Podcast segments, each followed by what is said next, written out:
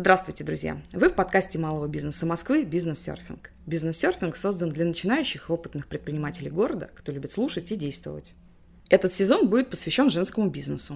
Цель курса – раскрыть мифы о женском предпринимательстве и описать реальную картину, вдохновить или, наоборот, предостеречь женскую аудиторию от ошибок и сложностей, возникающих на старте и развитии своего дела. Добрый день! В качестве интервьюера с вами я, эксперт МБМ Юлия Курашик. Наш сегодняшний гость Кузнецова Елена, соучредитель и генеральный директор компании Expert Hospitality Group, основным направлением которой является классификация отелей и предоставление консалтинговых услуг в гостиничном бизнесе. Елена, добрый день! Рада приветствовать вас на волнах подкаста «Бизнес-серфинг». Юля, добрый день! Рада приветствовать вас. Расскажите, как вы пришли в гостиничный бизнес и что сподвигло вас на создание собственной компании классификации отелей и предоставление консалтинговых услуг? Это было в далеком девяносто седьмом году. Начинала я с такой должности, как Guest Relations. Это менеджер по работе с гостями. Это было в турецком городе Бурса, горнолыжный курорт Улуда, четырехзвездочный. Там я попробовала себя. И когда я приехала снова в Россию, я сама из Перми, то вопросов по трудоустройству у меня уже не было. Я влюбилась в эту индустрию и пошла работать в один из отелей, но администратором. Мне очень нравилась эта работа, но мне не хватало знаний. И я решила, что второе свое образование я продолжу именно вот в этой индустрии. И тогда я поступила в Российский государственный университет туризма и сервиса в Москве на заочное отделение, и каждые полгода ездила, училась. Это было очень интересное время. Я была простым администратором, но мои руководители, собственники, увидев такое рвение, через какое-то время дали мне шанс, и я стала управляющим гостиницы, и через какое-то время я уже была генеральным директором гостиницы, ресторана и торгового центра. В две тысячи двенадцатом году я, достигнув вот этого потолка уже в своем городе, решила переехать в Москву. И в Москве я уже начала работать в загородном отеле. Далее я уже открывала отели как стартапер, и меня не оставляла история моего обучения тогда вот в Иркутисе, когда мне преподавали такие, так скажем, преподаватели, которые не имели практического опыта. Я задумалась о том, чтобы передавать свой практический опыт ребятам молодым. Вот. И примерно в это же время меня пригласили в университет «Синергия» на кафедру менеджмента в гостиничном и ресторанном бизнесе. И, в общем-то, вот я уже практически одиннадцать лет свою миссию выполняю, несу и там. То есть я несу свой практический опыт. Какие основные услуги предлагает ваша компания клиентам? Ну, на сегодняшний день это консультирование отелей на стадии предпроектных работ, то есть это разработка концепции, это выдача рекомендаций там, в соответствии с требованиями нормативных документов. Также это помощь открытия объектов, и это проекты, в принципе, уже в работающих объектах. Это может быть аудит операционных, ну, каких-то бизнес-процессов, это может быть аудит качества, также это обучение персонала всех линеек, то есть это и линейный персонал, и middle, и топ-менеджмент. Это тренинги, это командные стратегические сессии, и также это написание различных стандартов, внедрение этих стандартов, ну и, конечно, это и классификация гостиниц, звездность так называемая.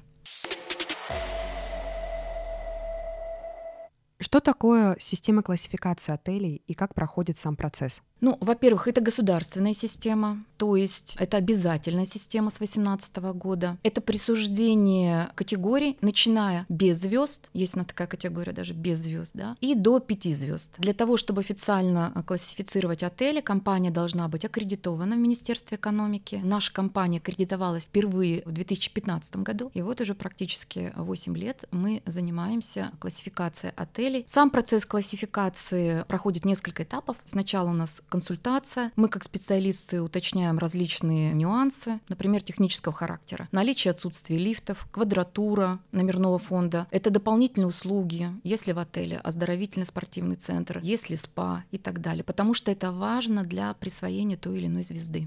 Какие есть критерии, которые необходимо учитывать при классификации отелей и гостиниц? Во-первых, это, конечно же, количество номеров, потому что требования меняются в в зависимости от количества номеров. Есть разница в требованиях к отелю в пятнадцать номеров, в пятьдесят номеров и там, более пятьдесят номеров. И далее такие обязательные требования, которые включают в себя требования к освещению, например, наличие или отсутствие стационарного генератора, если, не дай бог, случится авария. Это резервное подключение горячей воды, наличие парковки, кондиционирование, вентиляция, освещение, наличие телефонной связи, требования даже к наличию служебных помещений для персонала. Ну и также это может быть оснащение холла, где мы принимаем гостей. И, как я уже говорила ранее, это наличие различных дополнительных услуг, таких как питание, спа, фитнес, конференц-услуги. Далее мы даем оценку качества этого оборудования, то есть это уже следующий протокол бальной системы. То есть не только наличие диванов, кресел и столов, но и какого качества эти диваны, кресла и столы, потому что это все может быть, но это может быть ужасного качества. Вот этот второй протокол, он оценивается в баллах. Если баллов недостаточно, то мы обязаны снизить категорию. Далее мы также проводим оценку номерного фонда, также качественную оценку номерного фонда, какого качества все оборудование в номере. И также, конечно же, это оценка персонала.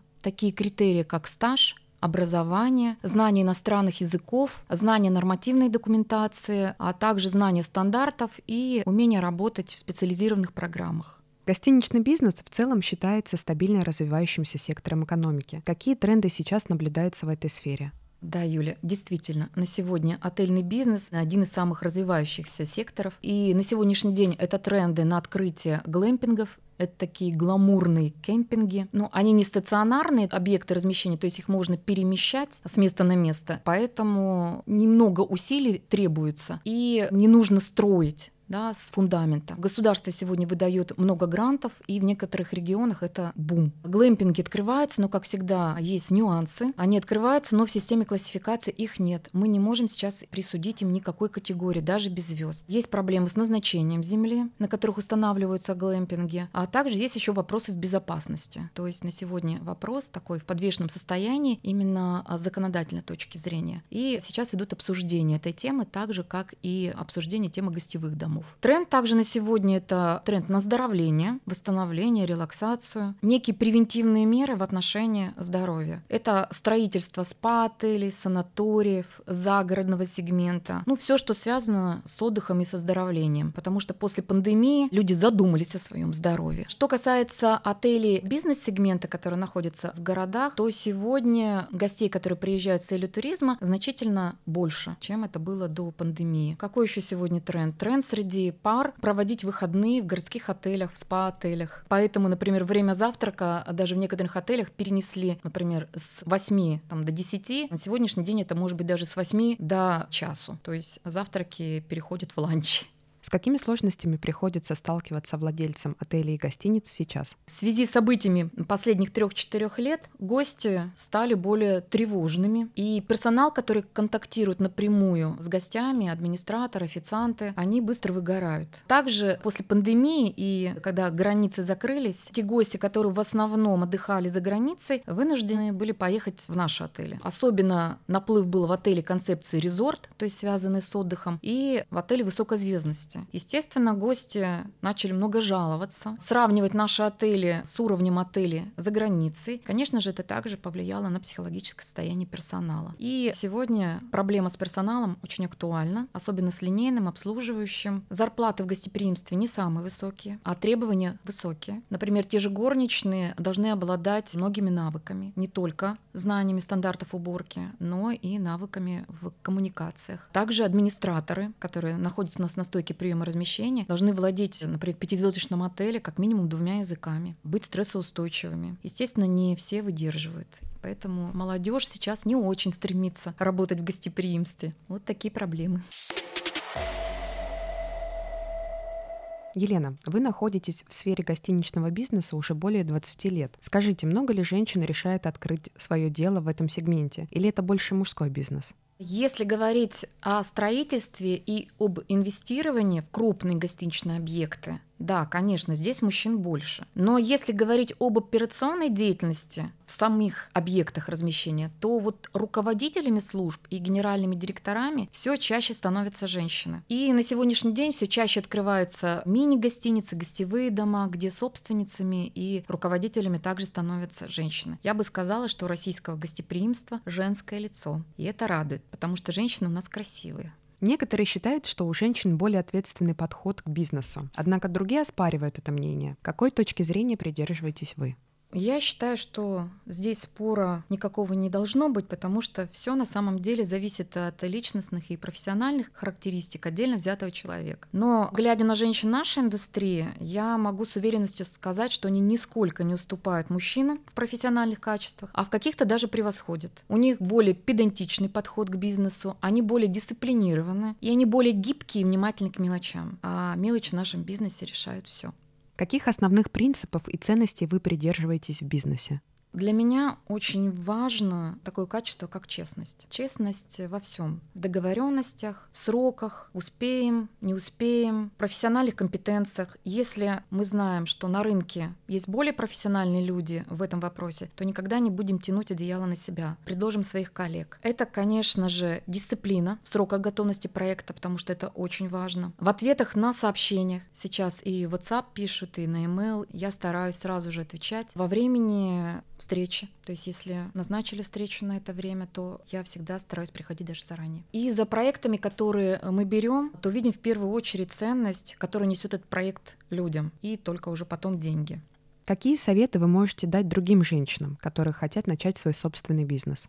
Во-первых, сначала понять, это мое, либо не мое. Потому что, как часто бывает, все побежали, и я побежал. Потом остались у разбитого корыта. Далее задать вопрос. До меня кто-то это делал? Дело выгорело, либо стало успешным? Если да, то взять какой-то пример успешного бизнеса и проанализировать карьеру, путь этого человека. Далее посмотреть, а что у меня есть для того, чтобы открыть этот бизнес, да, какие ресурсы, какие навыки и умения. Далее задать вопрос, а чего нет, чего не хватает. Ну и, соответственно, построить некий проект с определенными шагами, что я могу сделать для того, чтобы открыть это дело, кому я могу обратиться, кто мне поможет. И я бы, конечно, не рекомендовала сразу уходить из найма, потому что нам кажется, что предприниматели, они свободные люди, у меня будет больше времени, у меня не будет начальника, мне никто не будет указывать. Но очень часто получается, что мы как раз работаем без выходных. И мы сами себе начальники, и бывает, что выгораем. Поэтому, конечно, должна быть некая подушка безопасности и постепенный уход из найма. Сначала, конечно, это может быть хобби. Хобби потом можно монетизировать. У меня ровно так же получилось. Да, даже когда мы открыли свою компанию, я оставалась в найме, я работала в университете. У меня был проект в найме, я была руководителем по сервису. Но в то же время я начала заниматься классификацией, проводила тренинги. И потом, когда я увидела, что доход от моего вот этого бизнеса, да, становится больше, чем доход в найме, я уже спокойно стала отказываться от позиции в найме. Мне было было менее тревожно и более устойчиво. И сейчас практически это полностью мой бизнес. В университете я преподаю только один день, и я считаю это ну, просто своей миссией, так скажем.